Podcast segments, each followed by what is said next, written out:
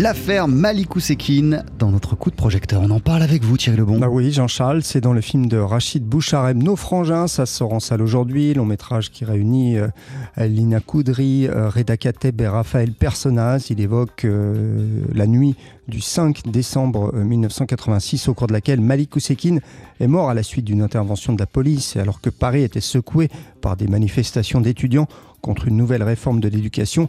Rachid Bouchareb qui a voulu mettre en avant la douleur de la famille dans ce drame. L'idée de départ, c'est d'essayer de revenir à quelque chose de plus humaniste et de se dire bon que ça peut arriver. Euh, et être vécu euh, par un, père et une mère, euh, c'est d'une violence extrême, quoi.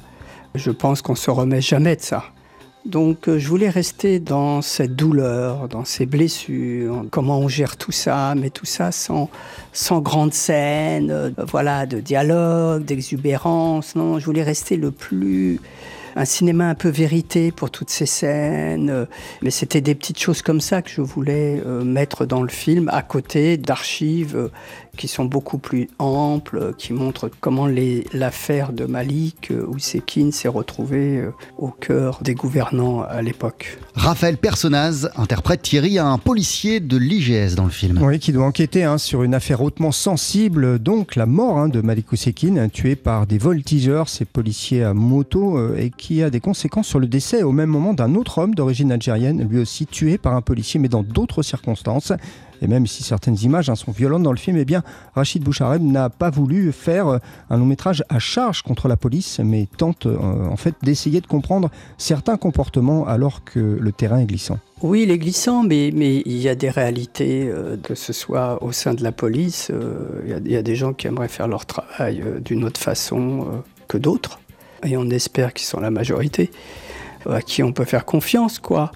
C'est toute cette complexité. Euh, quand les voltigeurs, et je l'avais lu dans un article, euh, c'était le témoignage d'un voltigeur qui disait Mais moi, on me met là dès le matin, euh, et puis à minuit, on, me dit Bon, allez, vas-y, voilà le boulot que tu as à faire. Bon, bah, le gars, il dit C'est ça, quoi.